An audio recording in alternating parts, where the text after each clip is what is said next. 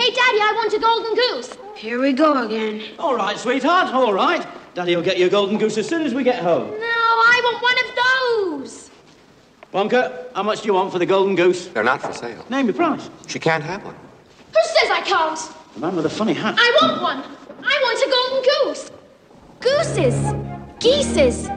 I want my geese to lay gold eggs for Easter. It will, sweetheart. At least a hundred a day. Anything you say. And by the way, What? I want a feast. You ate before you came to the factory. I want a bean feast. Oh, one of those. Cream buns and donuts and fruitcake with no nuts, so good you could go nuts. You're going to have all those things when you get home. No, now! I want a ball! I want a party. Pink macaroons and a million balloons and performing baboons and give it to me. Now! I want the world. I want the whole world. I want to lock it all up in my pocket. It's my bar of chocolate. Give it to me now. I want today. I want tomorrow. I want to wear them like braids in my hair, and I don't want to share them. I want a party with roomfuls of laughter, 10,000 tons of ice cream. And if I don't get the things I am after, I'm going to scream.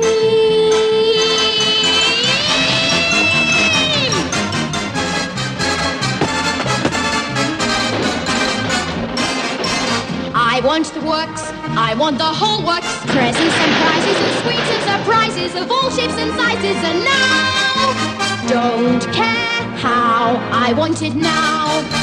Don't care how I want it now.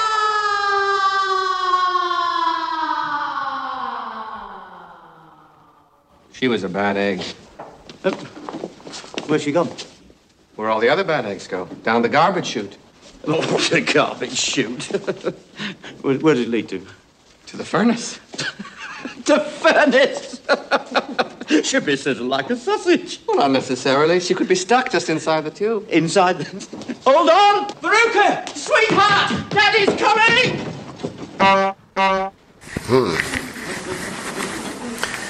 I thought that summed up greed pretty well. I don't need it, but I want it. And I want it right now, or else I'm going to scream. Don't mean to scare the young people up front. and uh, did I wake up others? Sorry, I didn't mean to wake you up. No. If last week we called gluttony excessive consumption, uh, we could call greed excessive collection. Okay? And it comes from this selfish heart filled with uncontrolled appetites. Now, I just brought this up, and this is not in the plan, but I was looking at the, the chairs, uh, the seats where my kids were this morning. And unsolicited, my kids brought some things this morning. Well, it didn't shoot up in the air as much as I was hoping. Uh, so, my kids, I don't know if anybody else has kids, but they have a lot of toys, don't they? Now, we live in America where it's like, too much, too many, you have enough. This is what they brought. This is, I think this is Ellie. I can't even hold them all. this is what she brought this morning to play with. And we have a bunch more at home. But you know what? We go to Scene 75 or we go to Walmart, and you know what my kids say? I want more. I deserve more. I need more. But, honey, but you have so many at home. Yeah, but they're not this one. They're not this kind. And, and I need another. And I want it right now. Like that. It's just raining toys at our house. What was it, Rachel? Last year or the year before, we purged a bunch of stuff and gave tons of toys away to Goodwill and other things. And we still have so many toys left. Now, kids do that, but adults do that too, okay? And adults have this uh, we don't scream and we don't whine as much as kids, or maybe we do sometimes. But we can have this I want it, I deserve it, Yeah, what I have works fine, but now that I know that they have a new one, then my old one is now instantly junk. And I don't want that old thing. I need the new thing, the bigger thing, the fancier thing, the faster thing, the shinier thing, the whatever thing it is. And it's this desire that we have desire to acquire, the desire to possess more. It can just fill and fill and fill our hearts. And like we've been talking about the past couple months, everything's ramped up because of the past year and a half in this COVID 19 business. Does anybody remember the great toilet paper shortages of 2020? We used to get this box uh, at Sam's Club because we have a large family, so we get a large box. And I'm telling you, it took us eight months before that thing was in stock again. After everybody just bought them off the shelf every time we were there. And it was like this mad rush. Just a bunch of, it's like Black Friday. Whenever they put the toilet paper out, it's like you open the doors and everybody just goes back and takes all the toilet paper. And, but they were stocking up, see? It's not that they needed toilet paper more than ever before. It's not that somebody, everybody suddenly got sick with diarrhea or something, you know. It's that they were hoarding, stockpiling, being greedy, taking all the toilet paper that they could. They had to put limits on it eventually for themselves and the meat products and other things that you went to the store and you're like, where did the bread aisle go? Where did the meat aisle go? There's nothing left. Dairy? Hoarding, stockpiling out of fear. Rachel talked about that a couple months ago. Out of anxiety, out of uncertainty, but also out of greed. Collecting this huge stockpile of whatever in my house, which could be wise for the future, but as they're doing that, not wise in this in the way that they did it because it was taken away from everybody else who needed meat, who didn't have it, who didn't have the dairy, who didn't have the toilet paper, and who really, really, really need it. There was these brothers in Tennessee. You may have heard of them. They went around and they bought up almost 18,000 gallons of hand sanitizer. Did you hear about this last year? Taking it from all the stores, from all the shelves that they could. And what they did was they had planned before they got caught, and it's actually illegal to do this. I forget the technical term that it's called, but you can't. Gouging. price gouging, something like that. Yeah, they hoarded all this hand sanitizer, and they were trying to sell it back to desperate people at an exorbitant rate. They wanted to make a ton of bank taking advantage of scared people. Some political companies, not political, some companies uh, took advantage of all the this the scared people and the fear, and they were kind of greedy and coming in and hiking up their prices and you know to sell all the things that people were scared and stockpiling up. And then politically, there's a you know we can be greedy in other ways. We're not going to get into all that today. We're going to focus on money. But what did they do? They got a lot more control of a lot of the states, of a lot of the world. And when, when people in charge get more and more control, do you think they like to give that up very easily? They hold on to that power. Greedy for power. What do they say? Power corrupts, and absolute power corrupts absolutely. Greedy for power. Stockpiling. So, greed affects our lives in a lot of ways, and we've got to seek to overcome this to be a victor over greed, or else it can destroy our lives. Greed destroys not only our finances, but our marriages, can destroy our, our career, destroys, excuse me, our families, our, uh, our country, our churches, and the world. Greed can destroy a whole lot. If you want some practical ways on money management, to do money management, uh, we're not going to do that today. A couple months ago, we had we talked about Joseph. We really delved into budgeting, saving, spending, uh, debt. We talked about that a lot. And if you want to go back and listen to that message, you can. You got to get your stuffies and your blanket. Okay. You can listen to that. That's not going to be the focus today. Today's the focus of going to the root of what is the, the, the driver behind a lot of these money problems and the driver behind um, an evil thing in our heart that really just decimates so much, and that's greed. Turn with me to Colossians chapter 3. Colossians, near the end of the Bible. Philippians, Ephesians, uh, Colossians. It's one of those little letters that Paul wrote to the church in Colossae, which is near Greece somewhere. Did I say that right? Philippians, no, Galatians, Philippians, Ephesians, Colossians. My professor, Anthony Buzzard at Bible College, used to say GEPC, Georgia Electric Power Company, Galatians, Ephesians, Philippians, Colossians. Have you ever wanted a better way to remember that? Let's take a look at Colossians chapter 3. There's a lot of verses on money and greed. I put a bunch in your notes. I'm not going to do them all today. You're welcome. No, unless you want this to be a few hours long. I'm trying to be shorter for junior church.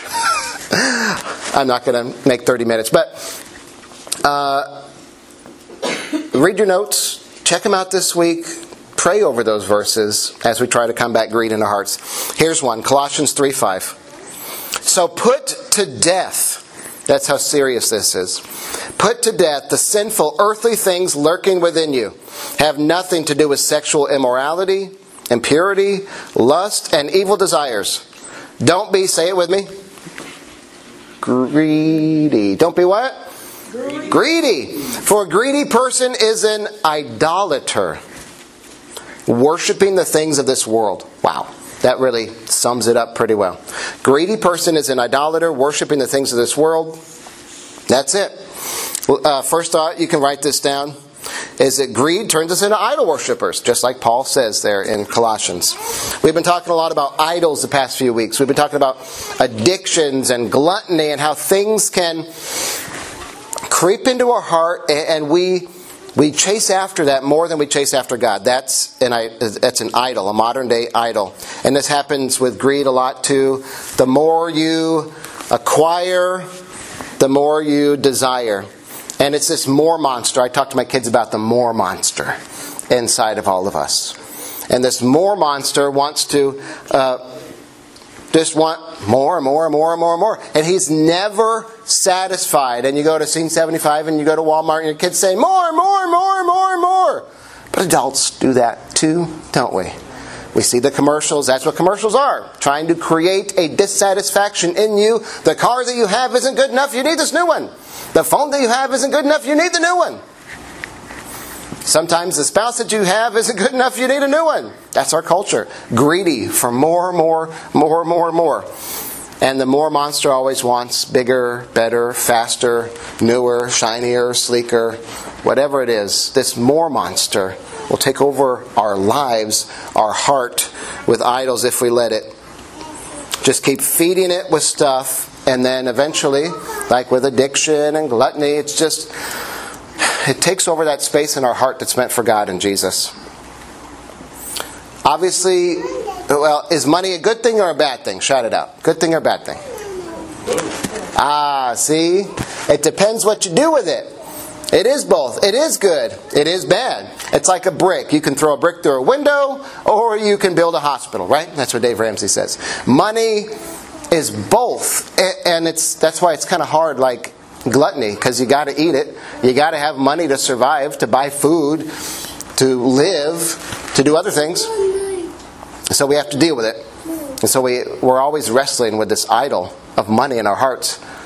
But it's uh, both. It can do so much good in this world, it can help so much people. But when you go from owning stuff to having that stuff own you, then it's a problem. When you go from controlling your finances to having your finances control you, that's when it becomes a problem, when it's controlling our hearts. That's why Jesus said in Luke 12, Beware, guard against every kind of greed, Jesus says. Life is not measured by how much you owe. We have to be on guard. We have to put our shield up. We have to play defense, or else greed just creeps right on in there. But sometimes people say, eh, it's just money and possessions, not a big deal. It's just stuff. I'm not really wrapped up in it. But we got to be careful because Jesus also said, a person is a fool to store up earthly wealth, but not have a rich relationship with God. And no one can serve two masters. You may have heard this one, for you will hate one and love the other. You will be devoted to one and despise the other. You cannot serve God and be enslaved to money. And there go the stuffed animals. We cannot serve God and be enslaved to money. There's only so much room in our heart. Only so much room. And money. Jesus could have used a lot of other things besides money. There's a lot of other idols in our world. But he said money because he knows how deeply entrenched that can get within our soul, within our lives. We think that money equals freedom, but it's slavery if we can't let it go. It can become slavery. Slavery to the, the money, the banks, the credit cards, whatever. Solomon, there's this uh, guy in the Bible, relative of David, Solomon. And he was one of the wisest men who ever lived. He said these words in Ecclesiastes and Proverbs. It's in your notes. You can review it this week. Solomon says, Don't wear yourself out trying to get rich. How many people do that? Be wise enough to know when to quit, Solomon says. Don't wear yourself out trying to get rich. Be wise enough to know when to quit. Or the more monster just gets us and gets us. He also said, why should we not wear ourselves out? He says, Those who love money will never have enough. Boy, isn't that true? That's the American dream, right? Just more, more, more, more, more. Not all of it, but that is part of it for some people. Those who love money will never have money enough. How meaningless to think that wealth brings true happiness. It can buy some things to make you happy for a time, but that's not true happiness. The more you have, Solomon says, the more people come to help you spend it. And that's true too. So, what good is wealth except perhaps to watch it slip through your fingers? Know that if you let money and stuff define your happiness, you will never be happy and you'll always feel like you don't have enough. So, will you feed the more monster or will you starve the more monster in your heart? What possessions in your life or what pursuit of them is uh, has a grip on your heart today? What are you chasing after with money? And do you worship money and stuff or will you worship the God who graciously gives you those things to enjoy, but don't let those things be your world. We got to let God, just like with everything else, let God and Jesus be our world. So what do we do? Turn with me to 1 Timothy. 1 Timothy chapter 6. I think Paul, but I guess I'm using Paul exclusively today, or, or turning there mostly. Colossians, Timothy, Corinthians, yeah. Paul is just an incredible human being. He said some amazing things from God and wrote these words to his son in the face, Timothy, that just really nail it. 1 Timothy chapter 6. Look at verse 6. Paul says, Yet true godliness with contentment mm, is itself great wealth.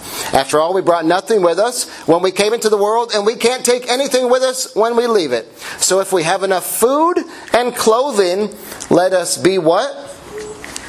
Content.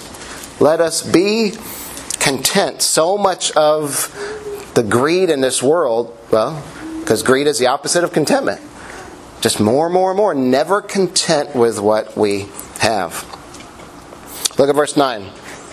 But people who long to be rich fall into temptation and are trapped by many foolish and harmful desires that plunge them into ruin and destruction. Who wants to be plunged into ruin and destruction? Raise your hand. Woo, woo, me, me. No!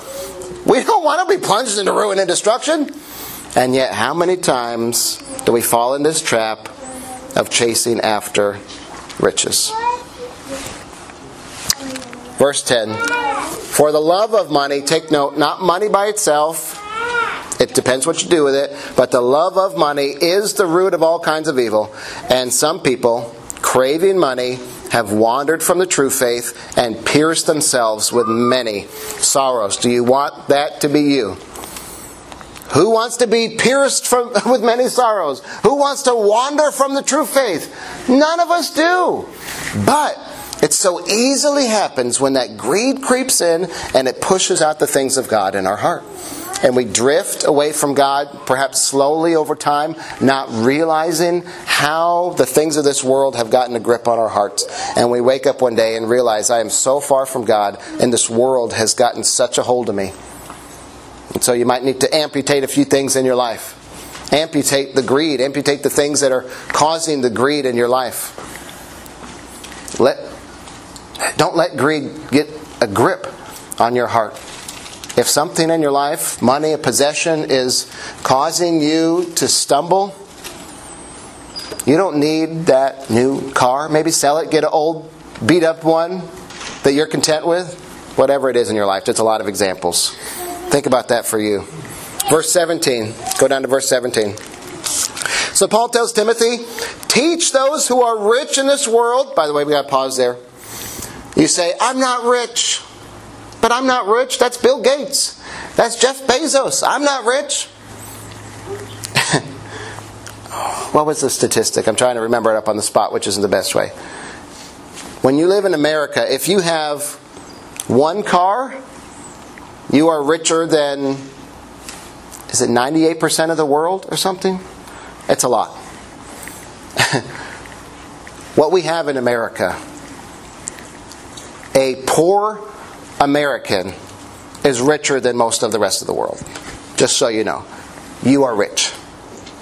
Even if you're on food stamps, even if you don't have hardly anything to your name, you are rich in so many ways. Jim?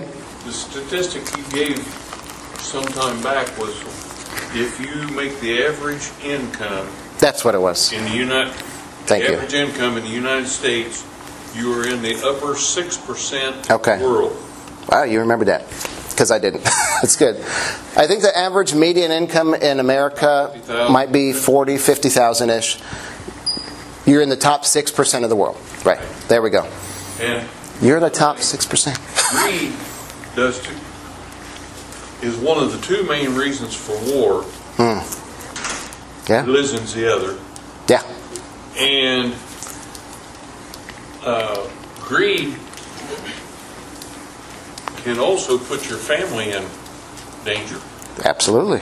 because so? if you attain enough money, greed is people wanting to get that money from you and kidnap your family or harm you or something. Like, that. like a kidnapping deal, trying to get, get your money.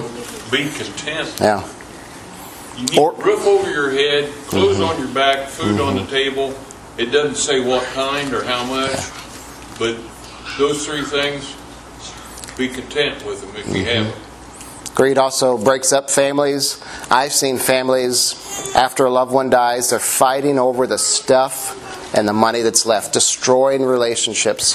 But yeah, we are so rich in America. Brother and home family over there back years ago couldn't settle, and they had an antique automobile that was sitting at the back of the brother and home property deteriorating because they could not settle the estate. And that one thing that they were fighting over, by the time they settled, wasn't worth anything. Rusted out. Mm-hmm. That's why we don't put our trust in the things of this world, where moths and rust destroy. That's another verse in your notes today. But put our trust in heavenly riches.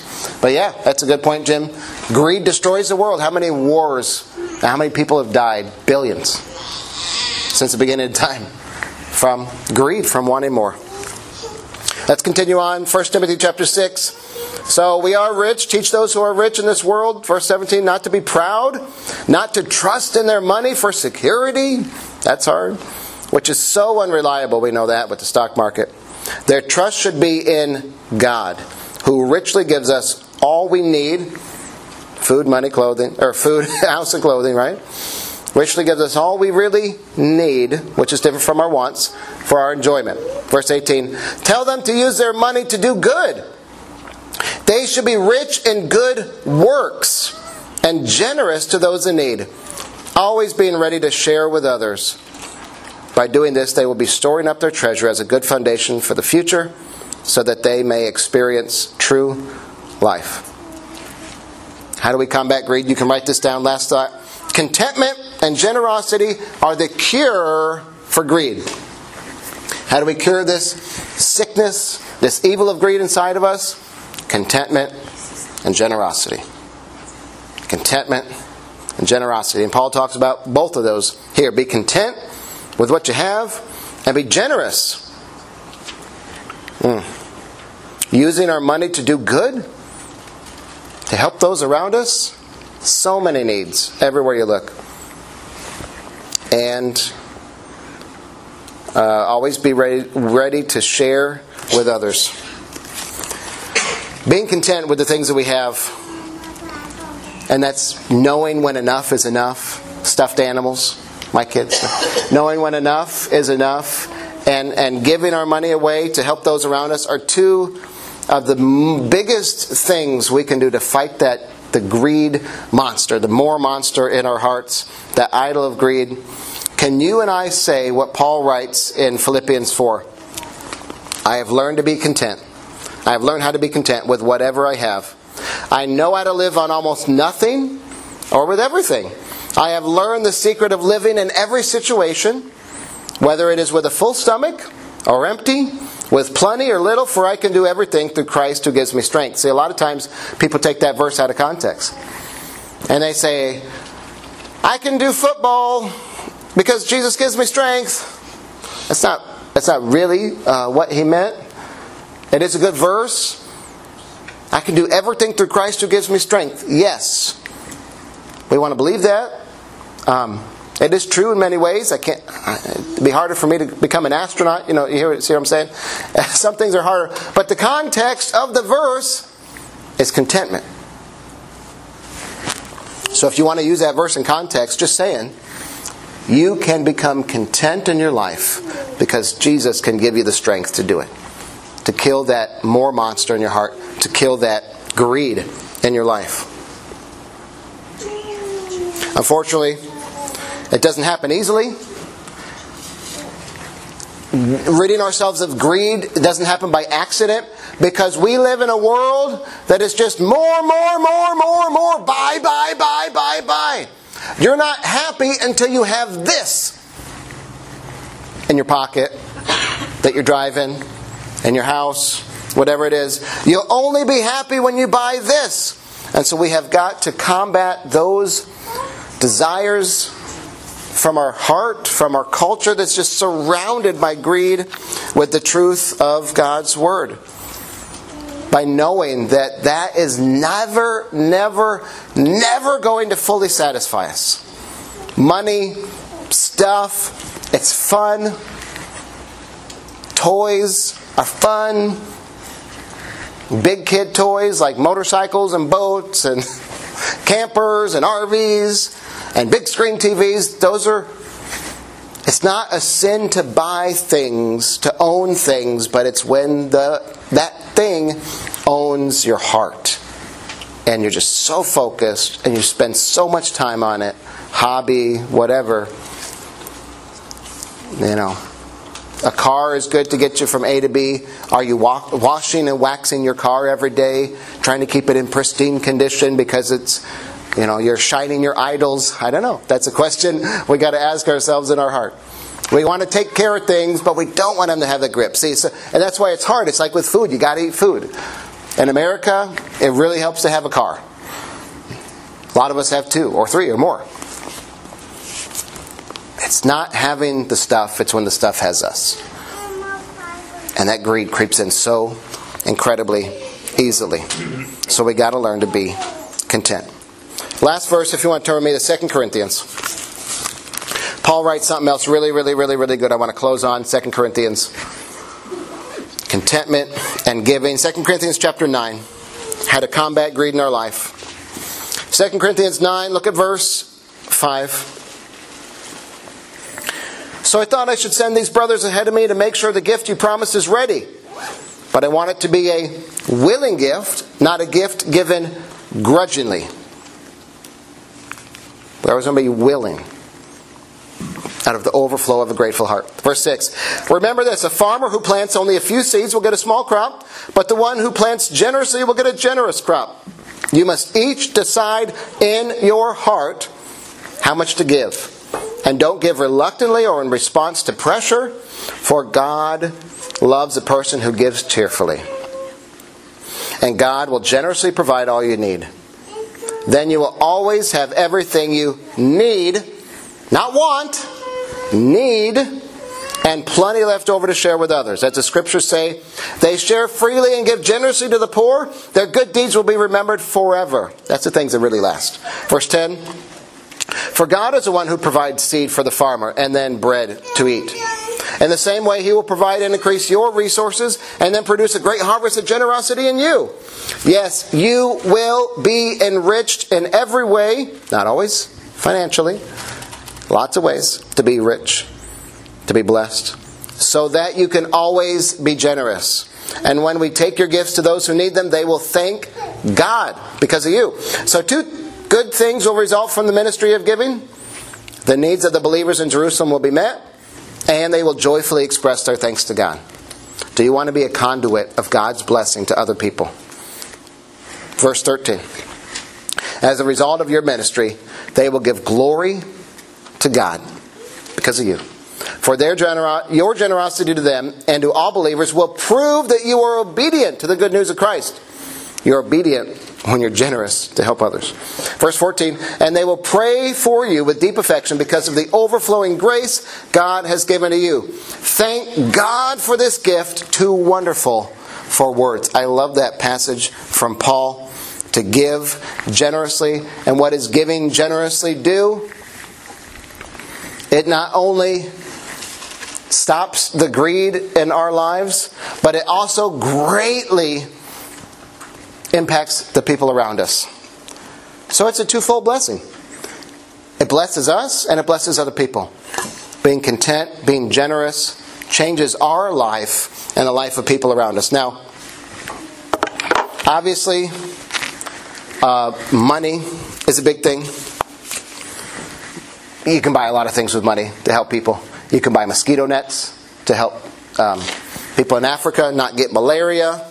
You can buy clean water supplies to help people around the world just drink water. You can uh, donate to Lord's Harvest International, our missions organization, to help churches around the world with all kinds of stuff. Buy Bibles, buy bicycles for pastors or, and evangelists. Buy bicycles for people to take the good news of Jesus around Africa. Like, why don't they just get in their car? Because they don't have really they don't have good roads there or any roads. They're driving bicycles. So many. We have no concept of what ministry in Africa or, or other places, Russia, China, uh, Central America, what these people go through is so much different than America, and we can donate towards that. You can donate your money to Troy View Church. We don't pass the offering plates around anymore. Uh, you can give online. You can give in these offering boxes we have back um, by the tech booth to help our ministry in Troy, Ohio. You can give to Partners in Hope. You can give to, you guys know so many charities. Money, money, money is a big help to buy food, to buy clothing, to buy necessities, to help somebody. Um, you know, what we've done in our Deacons Fund is to cover some rent, to pay light bills, to pay water bills, to pay for a lot of different random things. What was the random thing? Oh, shoes, bus tickets. I we paid from our Deacons Fund to help uh, this guy who didn't know him. He had grass this high. That's how I got my poison ivy. He had grass this high, and I paid a guy to help me to mow it down while I trimmed the weeds that were as high as trees. But that's another way. So we can help money, but we can also help with service by by giving our love. Boom, to other people. By giving your love, okay, you say, I don't have a lot of money to give. You might want to go back to the budgeting lesson and uh, to help us to not just spend all our money on stuff we don't need. But you say, I don't have much money. Well, a lot of people need love. What does that mean? Well, you can go and serve your neighbor by mowing their yard if they're just got out of the hospital and they can't do it. You can help somebody physically, if you're able, in a lot of different ways. Moving stuff, helping in their yard, cooking food for them, for people in need. You can also be a listening ear. Some people just need encouragement. They need a phone call. They're lonely, like we talked about a few months ago. They don't have many people to talk to. You can go take somebody out, which is where the money comes in too. Take them out for uh, lunch or coffee and just be a friend. Encourage them, support them. A lot of ways we could go on and on and on. Practical ways we can serve and give and listen and be supportive to the people around us. So it's not always just money. It can be money. Money might be included in service, but serving and giving, how about time? We can give of our time. Again, listening to somebody, calling them, taking them out to eat, to coffee, whatever they're into. Going on a walk with them, asking how they're doing, taking time. You know, our world is so busy. When somebody takes time out of their schedule to contact you, isn't it meaningful? Where's Chris Lucas? Write a letter. Use the post office. Keep her in business, okay? You get a letter in the mail that's addressed to you that's not a bill, that's a big day. That's a big day, especially for kids. They love getting that stuff. My kids always ask, anything for me, anything for me? I say, if you want to pay this water bill to the city, they're like, no, no, no, no, I don't. Give of your time. Also included in that, kind of goes along with it, is love. Service to help people. If you don't have money, or even if you do, give of your money, but also give of your time. It's easy, if we have a lot of money, to throw money towards a cause, but it's harder to go and volunteer. It takes more time, more energy. Oh, speaking of, Energy. Okay? It goes along together with our time, but this is an energy bar. Giving our energy. Uh, the way that you um, can help so many people practically is to be there helping with the needs that they have. It's going to be really different for a lot of different people. But if you have some energy, and not everybody has the same amount of energy, but whatever you have, you can give generously, like Paul says, to help the needs of people around you. Serving, loving, giving. What else do I got in my pockets? How about Desiree knows this one. Maybe I should do this.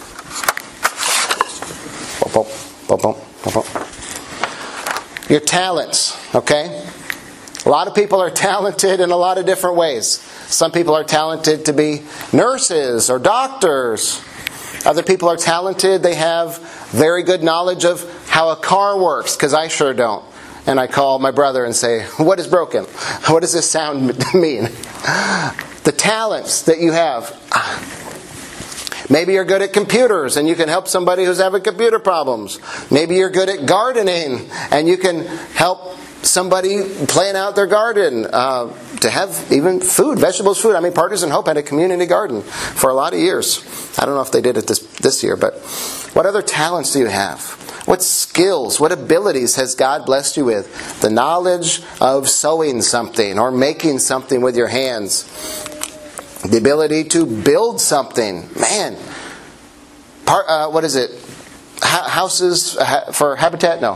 Habitat for Humanity, they build, thank you. Habitat for Humanity, they build, you got to have people who are not just, oh, what's this? It's a nail. Oh, okay, where's it go? Like they need to know that stuff to be able to build a house well. Whatever, and sometimes it can seem silly or, or like, how could this talent ever be used? But I'm telling you, if you're good at something, there's some way you can help somebody around you. Teach people how to cook. A lot of young people don't know how to cook oh, how long do I put the burrito in the microwave for? Right? That's our frozen burrito. That's our culture. Uh, but we can teach them how to cook, provide for the family, teach them nutrition, teach them health. Everybody talking about health the past year to be safe. If you have a car, you can drive people to appointments. Talk with Partners in Hope. They would love to get you involved in driving people to appointments and to jobs. Whatever we could go on and on and on and on. We're not. Whatever you have in your life, Whatever God has given you money, but also energy, time, talent, skills, love whatever God's given to you, don't waste that. Ah, I guess it's not wasting it. Don't use it only for yourself and in a way that is wasting it. Use it to benefit and serve the people around you. God has gifted you with finances, with resources, not always money, but with resources of your body, your mind, what you can do, your knowledge, as well as money, to not just stay with you, just like everything else. Like everything else in our lives. It flows from God to bless us, and then don't let it stop there. Overflow what God has given you, the blessings He's given you, to bless the people around you, to affect change in the people around you, to love and serve and give to the people around you. And that is, that'll change the world. That changes the world when we live our lives not just for ourselves, but for people around us. Live generously in every single way.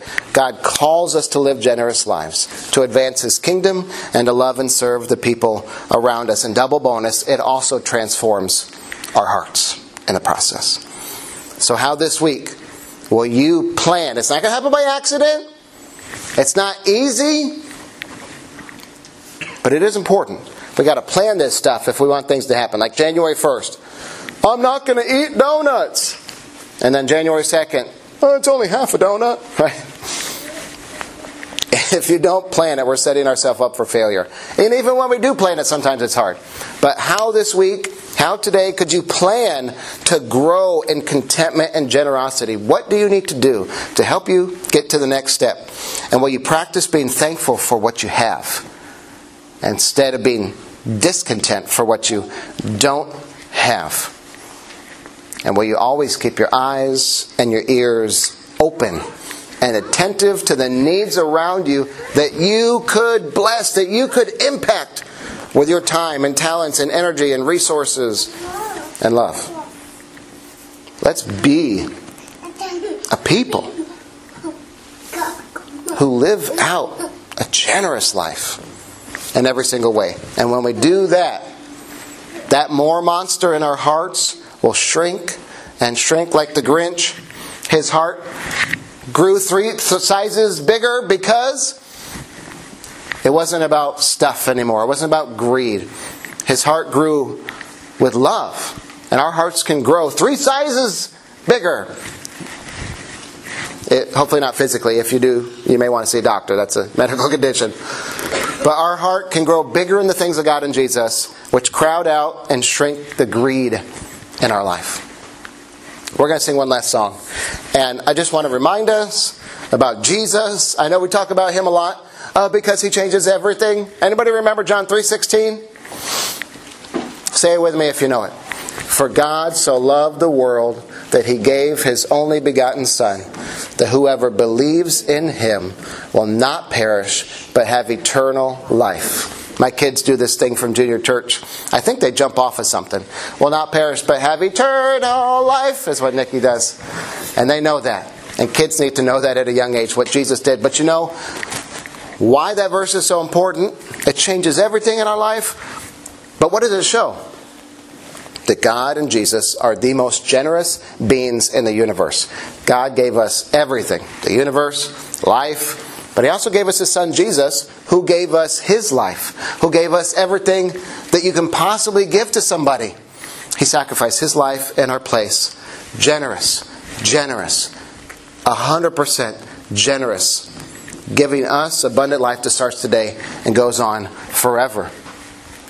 So let's stand to praise our most generous God and seek to grow and be more like Him.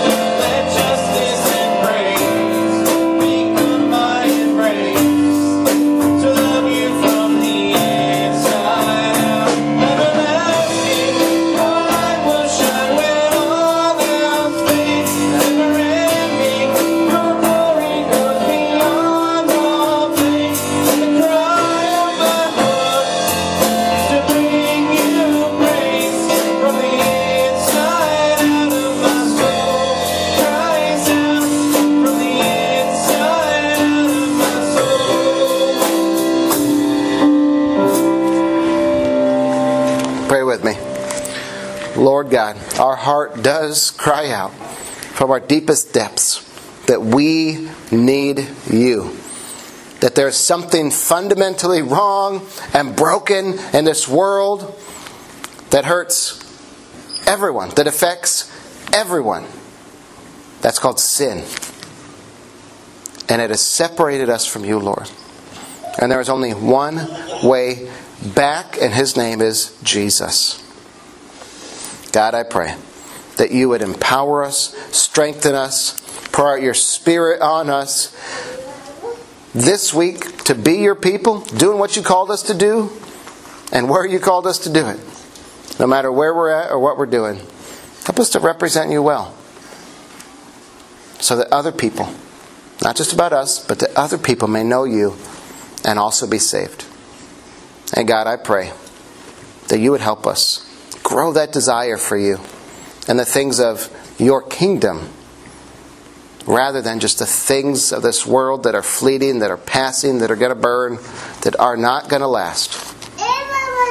Help us to get rid of that greed in our hearts for the things of this life and seek after your righteousness and your ways above all. We love you, God. Thank you for changing our lives and our eternity. We thank you most of all for Jesus. In his name we pray. Amen.